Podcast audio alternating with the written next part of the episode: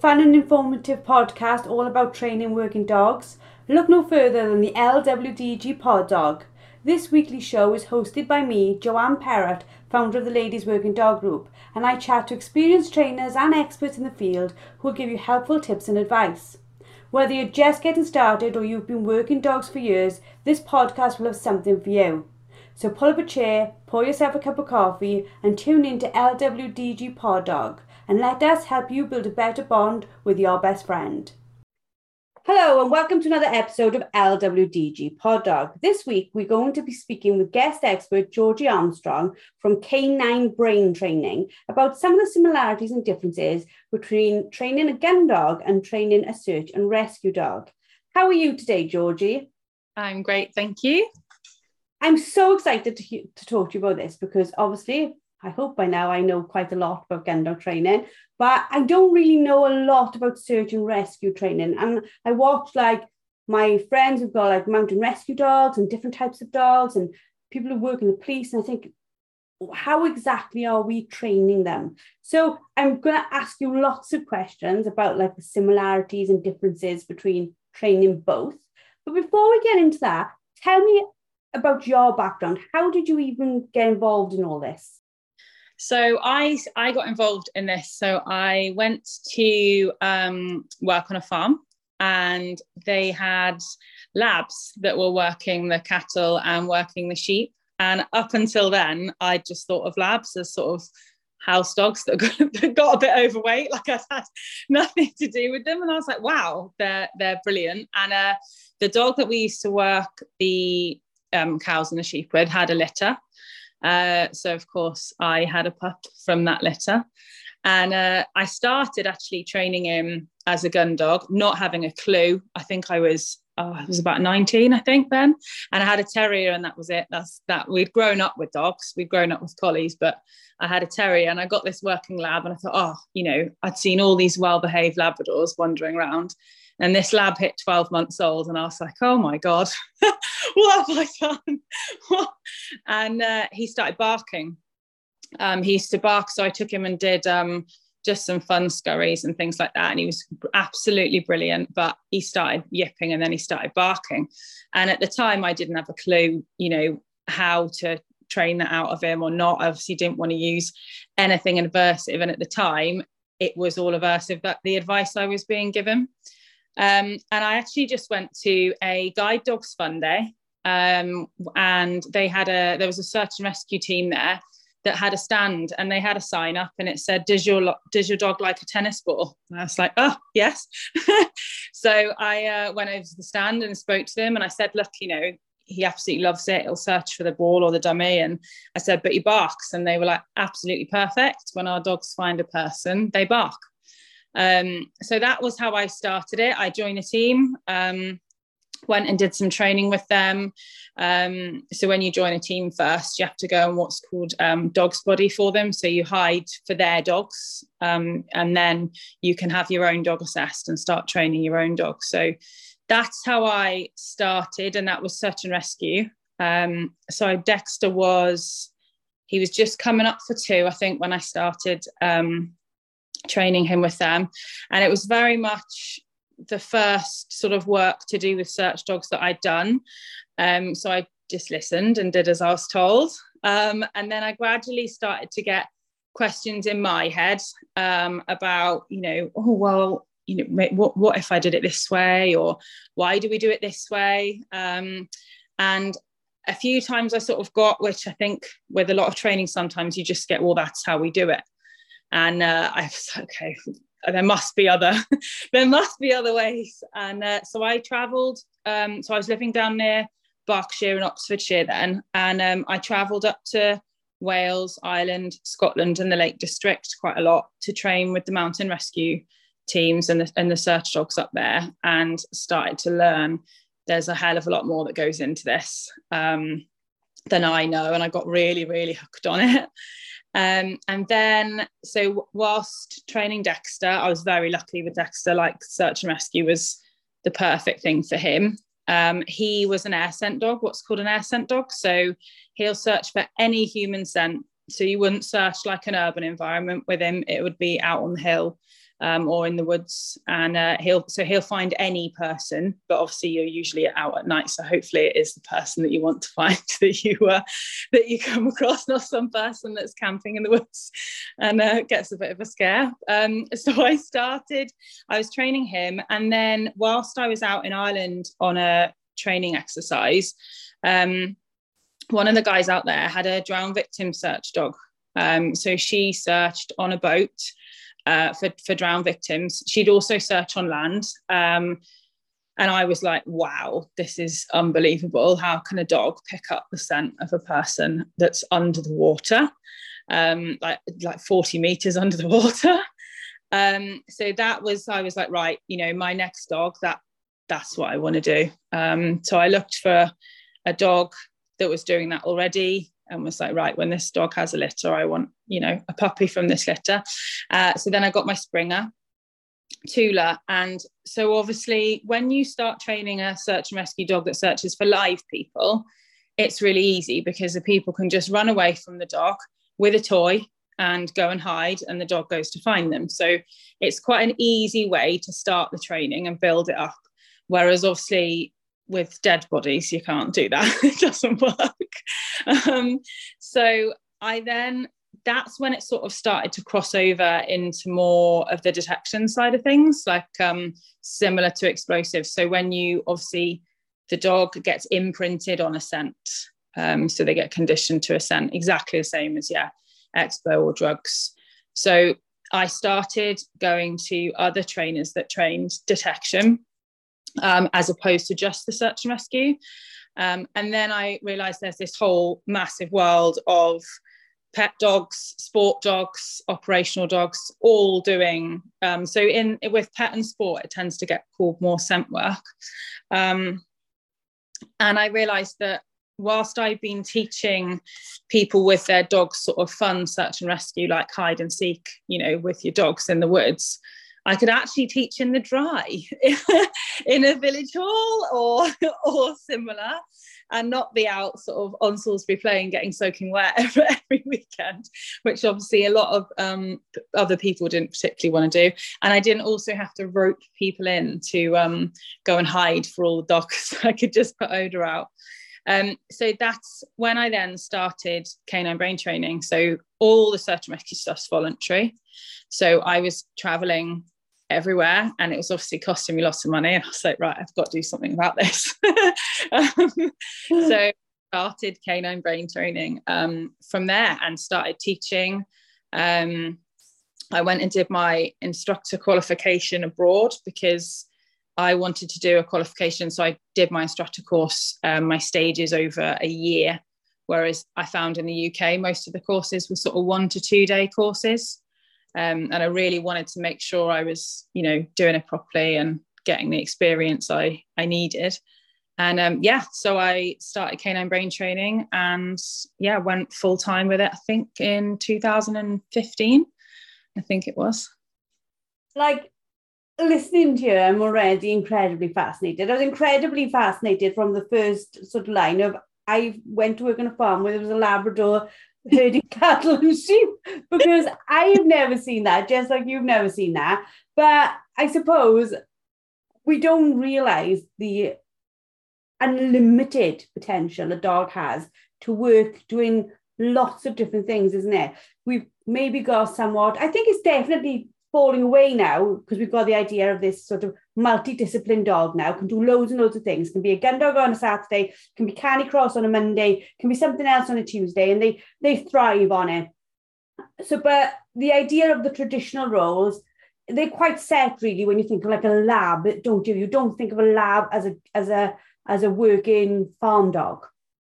No, not at all. And I hadn't, it made perfect sense as well, because I mean, it's Judy at Butts farm. If anyone wants to go and see the Labradors working the dogs, working the sheep, but she did have obviously collies as well, but it worked perfectly, because if you had like if the cows were a bit spooky or they were new or something like that, the labs were just a lot more steady. So like Peach, Dexter's mum, she used to just move them a lot more steady, and they just sort of, everything just was a little bit calmer. And then if she needed, obviously, that dog to really run out, you know, a long way to the sheep or the cows, then the collies were obviously in their element. But no, it did work really well. And I think the thing with the labs is they've got something with people. They've got, so for me, for an air scent dog, like for a live person search dog, there's some fantastic breeds doing it. I've seen lots and lots of different breeds, lots of gun dog breeds. So lots of collies and lots of gun dog breeds. So springers, pointers, Wieslers. But for me, it'd be a lab. If it's live people, it'd be a lab. I just feel like they've just got that sort of connection with people. Yeah, definitely. No, they're brilliant. You invested a lot of time and money into volunteering to go and do what is incredible work. Search and rescue is something I'm always amazed by, the amount of things that go on in the UK to really help people, like the RNLI, like Mountain Rescue, like Search and Rescue, where they run on a voluntary charity basis, but do such incredible work. And they are the people that many times our police forces, our ambulance forces, our fire service will call in to do a rescue that they are not trained to do. Do you think as you were doing that work, it kept on broadening your mind into like all these different things a dog can do? Yeah, definitely. The water stuff was massive. When I first found out about that, I was just completely mind blown. So I knew about cadaver dogs already, so searching for victims on land. But when I went out and saw the dogs working on the boat, I was just like, this is nuts. You know, there was... So my dog, when she was a baby, we just put her out on the boat. The other dogs were out there doing assessments and things like that, but I'd just gone to learn and she happened to come with me. And there was a hide out in, I think it was Lockery in Ireland, and it was 2.5 years old and 40 meters underwater. And she knocked it like she would, you know, when I train at home. She was no different. I've taken her abroad and worked her on live scent, so human, because in the UK you can't obviously work on the human tissue because the Human Tissue Act. Yeah. So I've taken her abroad, and the first time she worked on real, as it were, abroad, she was no different. She just indicated perfectly. Like it's quite addictive, but it is a bit weird when you get a text every now and again that's like, I'm going to the dentist, do you want my teeth? or something like that. Yeah. I think I remember when I was first with my other half, I think that's what happened. They said, you've got a message on your phone of someone just asking if you want their teeth. And I was like, yeah, that's normal, that's fine. Yeah, because like I'm sure there are loads of listeners thinking, oh my god, this is like fascinating, a little bit like, not gruesome, it's not the word gruesome, because the work that these dogs do is so valuable, but it is a little bit like unexpected to say, you know, like, oh, my dog's a gun dog, my dog's a canine cross dog, or my dog searches for dead people underwater. Yeah. It's like, it's a bit of a shock to the system, but I suppose if you like start looking at like the similarities, when we send a dog out to find a dead bird on water, I'm always fascinated because I think, well, how do they even know what it is? The water moves around frequently. How do they even trace that? But when you're then talking about a dog being able to mark on a tissue like underwater at a severe depth, it shows you their capability, doesn't it? Yeah. Yeah, definitely. It's so the odor, the scent, the human scent travels through the water, so it goes through. So when you've got current underneath and the wind on top, you've got like another dimension, as it were, to the search, because obviously the current can pull the odor down, and then the wind can be bringing it the opposite direction. So, and also the dog's on a boat, so the dog can't move. So obviously when you're working on land, you know, you put your dog out, obviously you watch a springer, quarter, you know, you can see them hit the scent cone, they work it towards wherever the bird might be, and exactly the same for any odor. Whereas on the boat, they can't, you know, they can't say, can you turn me left or right? It doesn't work like that. So that also taught me more than anything else I've been doing to read my dog, because if I didn't read my dog, we wouldn't find. Whereas obviously on the land with Dexter, if I didn't see him pick up odour, he'd go anyway. You know, he'd go to that scent regardless. Whereas if I miss it with her, you've missed it. And if you're on, you know, we train up on Ullswater in the Lake District, for example, it's like you miss it, you've got a hell of a lot of lake before you're going to get back to where that is. And I think you definitely have to have a certain type of dog, not necessarily breed, but the way they are, the way they think. I think they've got to be a certain type of dog to sort of to do that, really.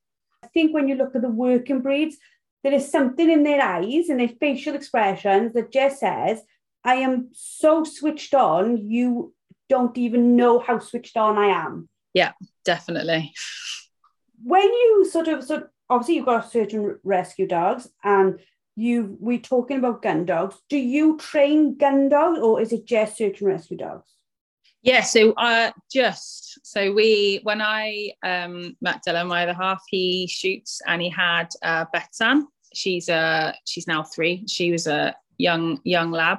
So he would beat with her and she went on his sort of little syndicate shoot with him. I had a very different view about like shooting and gun dog work because I'd only worked on the shoots sort of down south on massive shoots in sort of the organisation, like catering side of it almost. So for me, having my my main pleasure, like standing on the side of a mountain and watching my dog work miles away from me, you know, pick up the scent of a person, I'd only seen like gun dogs sort of picking up in a fairly flat field, super obedient, which is, I now understand, completely needed in that environment. But at the time I had almost quite a stubborn view about it, I think, because I was like, oh no, they, you know, they don't have any fun. They just have to sit and be really well behaved and then just retrieve. And then when I came up to Wales, I went out beating with him and was like, wow, like they have to actually search. And then the dogs obviously that pick up here, you know, the shoots are in the valleys or on the side of the mountains. And I was like, this isn't that different. And it was a real sort of eye opener. So now, yeah, we've got Oak, who's 6 months. He's going to be quite interesting because with the SAR stuff, which I'm sure we'll go into, I'm much more less obedience, you know, independent dog needs to just search. And then obviously with the gun dog stuff, I completely understand that you need like a high level of obedience with your dog. It can't just run in on 500 birds in front of everyone else. So Oak is a lab, he's 6 months, so he will hopefully pick up for us. So training him is going to be quite interesting because obviously it's going to be a lot of similarities with a lot of differences. And then Dylan's just got a little Irish Springer. So she's got fab line, generations and generations of dogs that beat and pick up. So we're going into it a lot more now. And every time I do it, I learn about both, you know, see the similarities, see the differences. Betsan, our lab, she was you know, super obedient, and then we got to a point where she wasn't as interested, so she didn't want to go out and pick the dummies up. And I then pulled from the search side of it. I was like, well, I think we just need to make it more fun for her. You know, it was, we'd sort of thought so much about the discipline, as it were, of like, you know, how she needs to be on a shoot, and she's very, very strong-willed, very clever dog, and she's like, wow, I don't know why I would do this then, really, you know, if it's not that fun for me. So we took it right back to just searching out on the field for a ball, you know, really made it fun for her. And that was from my search rescue side.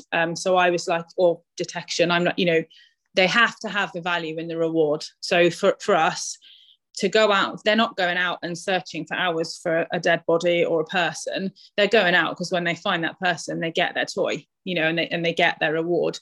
So I took that and then we put that to her. And obviously now, yeah, she's a super happy little dog. And so, yeah, worked really well. You make a really valid point there, because a lot of us, when we first come into gun dog training, and there is so much information like online with trainers, and it is really hit and miss. You will either find somewhere that teaches you it can be fun, you can get just as much a result with it being fun, or you might accidentally fall upon a very traditional trainer where there is no fun, there is just do. And like you said, by being able to bring in fun, you kept the dog excited about it, and you've made really valid points. Like, what is the point in it for the dog if the dog has no enjoyment out of the end result? Exactly, yeah. And that's, yeah, I see it all the time when I teach, pet dogs, sport dogs, operational dogs. That'll be, they search, they know where the odor is, but they're not telling me where it is, or they won't stay on their alert. So the SAR dogs, for live people, they'll go out, they'll search for the person, they find the person, and usually, they'll either have what's called a standover bark. So they'll stay with the person, with the body, and bark until the handler gets there. Or they'll do what's called a refind. So they'll come back, bark at the handler, or some of them jump. It depends on what indication that person has. And then they'll take the handler back to the person, so they know where they are. And obviously the search part, easy, that's fine. And it would move very quickly to, the dog finds where, we're doing really long searches, but they're not indicating, they're not coming back and telling me where they are. And it is the foundations of that reward. If the dog's not getting, the dog will go out and search, because obviously that's great fun for the dog.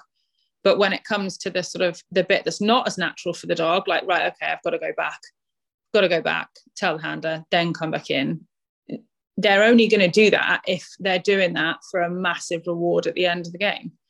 And it's the foundations that one of the team, the Lakes dog team, are absolutely brilliant at putting in the foundations on the reward with the dog. So it's generally a toy, because obviously the person can have a lot of interaction with the dog. So like tuggy or something like that, they can have a real game with the dog. But I have it with my detection dogs, and all my clients, I try and say, you need to vary it, you need to do more. And you can do it with food. A trainer that I worked with came up with a really good way of remembering it. He said to me, try 3 different things every time you reward your dog. Doesn't matter if it's the same reward, like if it's food, because obviously a lot of my clients, their dogs don't particularly like toys. Maybe do 3 different things with it. So like if it's a ball, you can do throw it into the long grass, so they're almost getting a search as their reward still. You can bounce it, you can get them to sit, sit and stare. So our indication for detection is like a passive sit and stare, like the Expo dogs. You can do that, and then they get the ball. But try and do 3 different things with it, and then you've probably given your dog enough reward, or more of a reward than you would have. It's so common that I see the dog finds and indicates. It's like, yeah, well done, here's a treat. And then they'll go and chat to the person next to them about how they did it, or, X, Y, Z, what might have happened. Absolutely love that. That's going to be like the top tip, top tip so far. But I really love it, and I've never actually thought of that. We give a reward, it's one reward. There's cool concepts like just doing some more stuff with the reward, so the reward is even more rewarding. It's just so great, isn't it? Sometimes the littlest tweak to the way we do something can make such a massive impact on the results, can't it?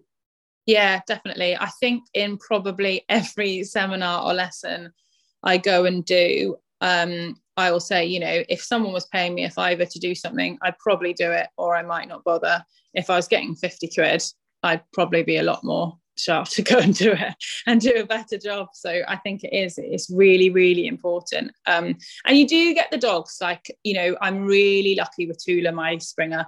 She will work all day, and I'm pretty sure she takes her reward just to please me. I think she has a little fluffy Kong toy that fits in my life jacket, and she'll play with it for a minute, and then she's like, right, come on, let's just get on with the job, you know. I don't need to, I'll play with this for you if it makes you happy because you think I'm rewarding you, that's fine. But like, definitely a primary reinforcer is to actually search and be out doing the work. But most dogs, yeah, they will get to a point where they sort of just suddenly think, hang on a minute, what is in this for me?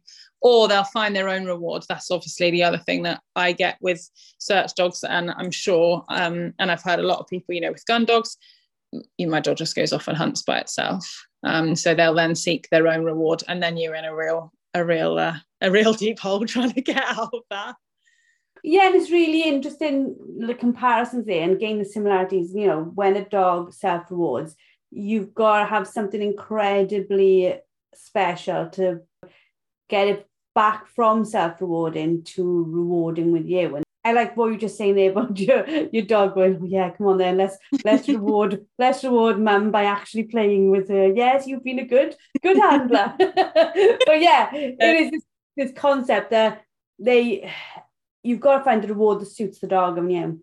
Massively, yeah. Yeah, definitely. I do, you know, we do a lot with that. And I do a lot with that, you know, with my young dogs. And I don't mind what the dog has as its reward. Obviously, puppies, as they get older, they change. You know, sometimes when they're really little, they're not as interested in toys so much. Or I think you can really overdo it with toys sometimes. You know, if you do, I try and sort of stick to, if I'm doing retrieves, it's like 3 retrieves per little session, if we're playing or anything, you know, not even necessarily working. And that's it, because I think you can definitely sort of, you know, they get, oh, this is not fun, I'm just going backwards and forwards. But yeah, definitely work out what works for those dogs. I think I've actually just, because Tula now, so we had COVID, and then she had a litter. So and we're due a baby as well. So we're not going back into search and rescue anytime soon. So I took her out at the end of last season, just on sort of a clean up day, like beating. And she absolutely loves it. But obviously, because I've trained her to clear huge areas, it's really different for her, because I need to keep her obviously a lot closer to me. And where she's not, she is foodie, you know, if you're in the house, you can do training with her and things like that, but she's very much, I know my job, you know, I don't need to do anything else. So I've just ordered now, like the squeaky rabbit skins on the end of a long tuggy, just to see if actually, you know, playing with her with that gets her more engaging, because I need to work on her closeness to me. Now when she works, you know, she'll be changing completely, and it's just trying new things. And she's nearly 7, you know, it doesn't matter what age the dog is, you definitely want to get that. You know, Dexter was obsessed with tennis balls, and I was like, well, there's no way I can only have a tennis ball reward for people, because tennis balls are everywhere. He finds one on every single walk. So the Kong squeaky tennis balls, that is what he gets when he finds a person, you know, and that's the only time he has it, because then the reward becomes high value. I think quite a lot people are like, oh, my dog doesn't really like toys, you know, it's not got a specific toy that I can play with it with. And it's like, well, is your house, you know, have you got toys out in the house? It's like, yeah, they're everywhere. It's like, well, if they're out and everywhere, it's not really got any reason to go, oh my God, we're playing with that toy. So I do tend to encourage my clients to try and find something exciting for the dog that then comes out, like when they're working, because I think that definitely, it's like when the gun dogs, you get the dummy bag out and they're like, yes, I know exactly what we're doing today. Someone once taught me, and I say it all the time to my kids, it drives them mad. It's, if there's biscuits in the biscuit barrel, what's the point in biscuits? And it's quite true. If the biscuit barrel is full all the time, nobody wants them. You let that go empty for a month or two and then put in some like rich teas. Everyone wants a rich tea, but it is that thing, isn't it? If we've got constant access to something, it loses all its like excitement altogether. When Sporting Saint came to us and asked us about coming up with a product for them, the tennis ball, I don't know if you've seen it, we came up with this like tennis ball wrap. Yeah, the wrap. Yeah, and the whole reason that we came up with it as a group is like, it is that whole thing, isn't it? Dogs are obsessive almost with tennis balls, but not so much with dummies. So if you can get that bit on there, and again, we see huge difference because we've just brought a different excitement to a canvas dummy for a gun dog. And it's that aligning completely to what you were saying, which is it's just making what you're doing that bit more exciting, that bit more fun, that bit where you can say to the dog, well, okay, you can self-hunt, but that's not going to be as fun as you come in and playing with this Kong. Yeah, yeah, exactly. Like I'll have, when I get a dog, so occasionally we have dogs in for training. So for like to go out on a project or something like that. And I will let that dog settle, obviously, and then we'll get out a bucket of toys, and there'll be a rabbit ball in there, a tennis ball, a Kong, maybe a tuggy, just a few different bits, and then engage with the dog with them all, and they just pick the one they want. They pick the one that works for them. And there are the dogs that one day it's one thing and one day it's not. I've got a Springer that comes to me, and she comes with treats and a tennis ball and a soft squeaky squirrel, because one day she'll get the tennis ball out and he'll go mental, and then the next day she'll get the tennis ball out and he'll look at her like, what's that? I just want treats right now. why are you getting this ball out for me? But it is nice when you can get you can get them on a toy, and you do have to watch their arousal level. One of my pointers was absolutely obsessed with Kong, to the point where, on a search, if he had his Kong during a search or something, if we were searching for two, he was on pyrotechnics, so we'd do more than one find. He couldn't think then, he just went over the top, couldn't think. So I used to reward him differently, and then at the end he could have his Kong. And he actually ended up, he'd had it with food, when he went back in the van. So it's finding that level of like really high reward, but not something that sends them completely over the top that they then can't think either, or possibly using it at the end rather than halfway through. We've talked a little bit about like the similarities. We've talked about like obedience and the differences in the obediences and the similarities in it. And we've talked quite a lot about how, your stories are fantastic. I'm enjoying every single one of them. I could spend all day talking to you about the stories and how you train them. But, and we've talked about how the training program, for both, there's similarities, but it's about being structured in your training and training the dogs to do a job, but understanding it doesn't matter what age they are, what they're going to do. You can train them in an organised approach, can't you? Oh yeah, definitely. So we'll have stages, like official stages technically, that the dogs need to reach within training. So they'll have their evaluations and their stage 1, 2 and 3, for example, and then obviously the puppies. So I try and work on the puppies, and I know we're going to talk about cognition in a different seminar, so we're in a different podcast probably, so I won't go into it, but the dog's ability to problem solve and use their inference, for me, for learning, is much more beneficial than using the handler and them using their memory. So those dogs that, they'll remember the length of time they were searching for, or they'll remember how far out you threw the dummy the last 3 times. It's not as helpful as those dogs that will just go out and problem solve themselves. So I've seen it like in search and rescue, when you'll work a dog, and if you've hidden a person behind a fallen down tree 4 or 5 times, and that dog's got really high memory, generally they'll clock a fallen down tree and just go and check behind it anyway. So I like to work on my dog's ability to problem solve. So all they're searching for is that odor. They're not thinking, oh, it was here last time, or we only did 3 runs last time, or it was only 100 meters away, or whatever it might be. I just want them to work on that. So I focus on their natural hunt drive first. So just little, and obviously it's the same with the gun dogs. It just depends on what they're doing as to how far out they'll be searching away from me. Whether they're for gun dog work, whether it's for detection or a person, it always varies. And then I like them to learn the foundations and so the obedience side of it to work out themselves almost, you know. So I'll just wait and they'll sit and then I'll throw it back out, you know, and they're learning themselves, right, okay, you sat down quietly and it got thrown out. You know, when I was messing about on the end of the lead, crazy excited, if I'd let the dog off then to go out and search for the ball or whatever it might be, then that's exactly what they're going to do the next time. So rather than putting in, so I don't put in, I didn't used to put in hardly any obedience with my dogs at all, because I wanted them to work away from me, independently. You know, they know where the odor is, I don't. And we were obviously working much bigger areas. I didn't have any of the worries of, you know, being in the right place for the birds or anything like that. I just had a woodland search for a person or a lake. And then obviously recall is really, really important. And we also stock test them. So they have to be okay around stock and they obviously have to be okay around people.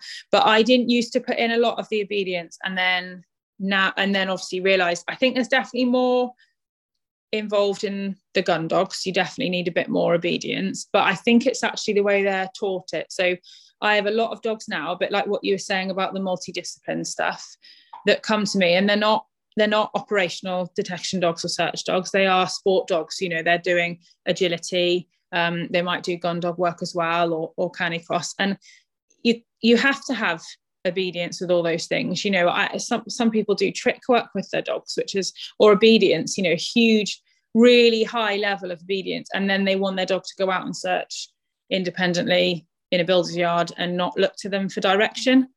And I think it's the way it's taught. So if you let them sort of self-discover and let them learn themselves how far they need to be working away from you, and that they can problem solve on their own, they don't need to come and get you to do it, because we are so, like, we love helping our dogs and the amount of times I have handlers that, you know, that they'll know where it is and they'll direct the dog wherever it might be.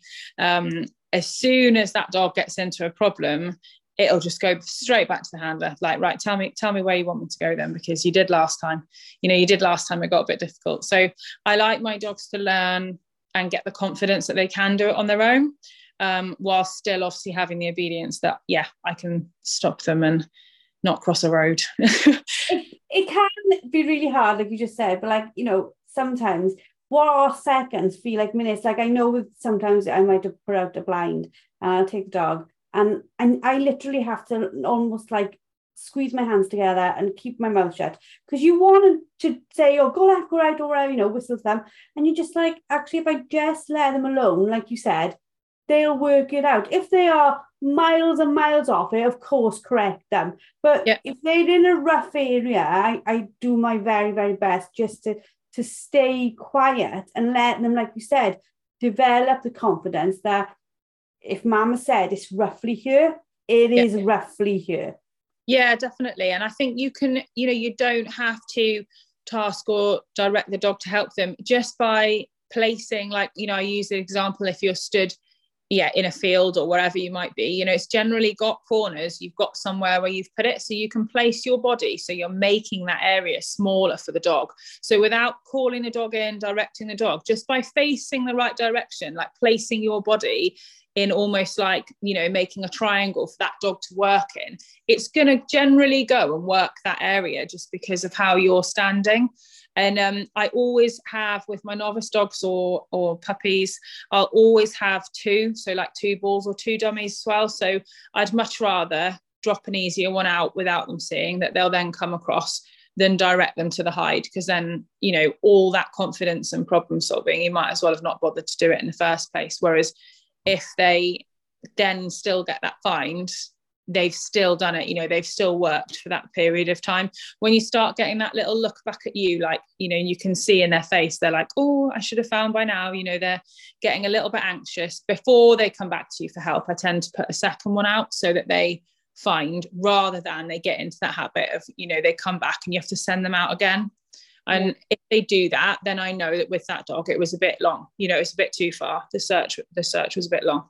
Well, we have so much more we could talk to, but I am very aware I've kept you for quite a long time, and people who are walking their dogs listening to this, they are definitely getting in extra steps because we've kept them going for probably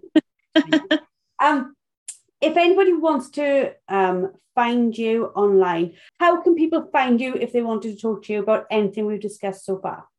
So K9 Brain Training is the easiest one, and that's, you can put K9 Brain Training into Google, Facebook, Instagram, it'll all come up and it all comes to me. So any of those platforms, my website's got contact form that comes straight to my emails, Facebook, K9 Brain Training, and yeah, Instagram, K9 Brain Training. So any of those will work and they'll all come straight through to me.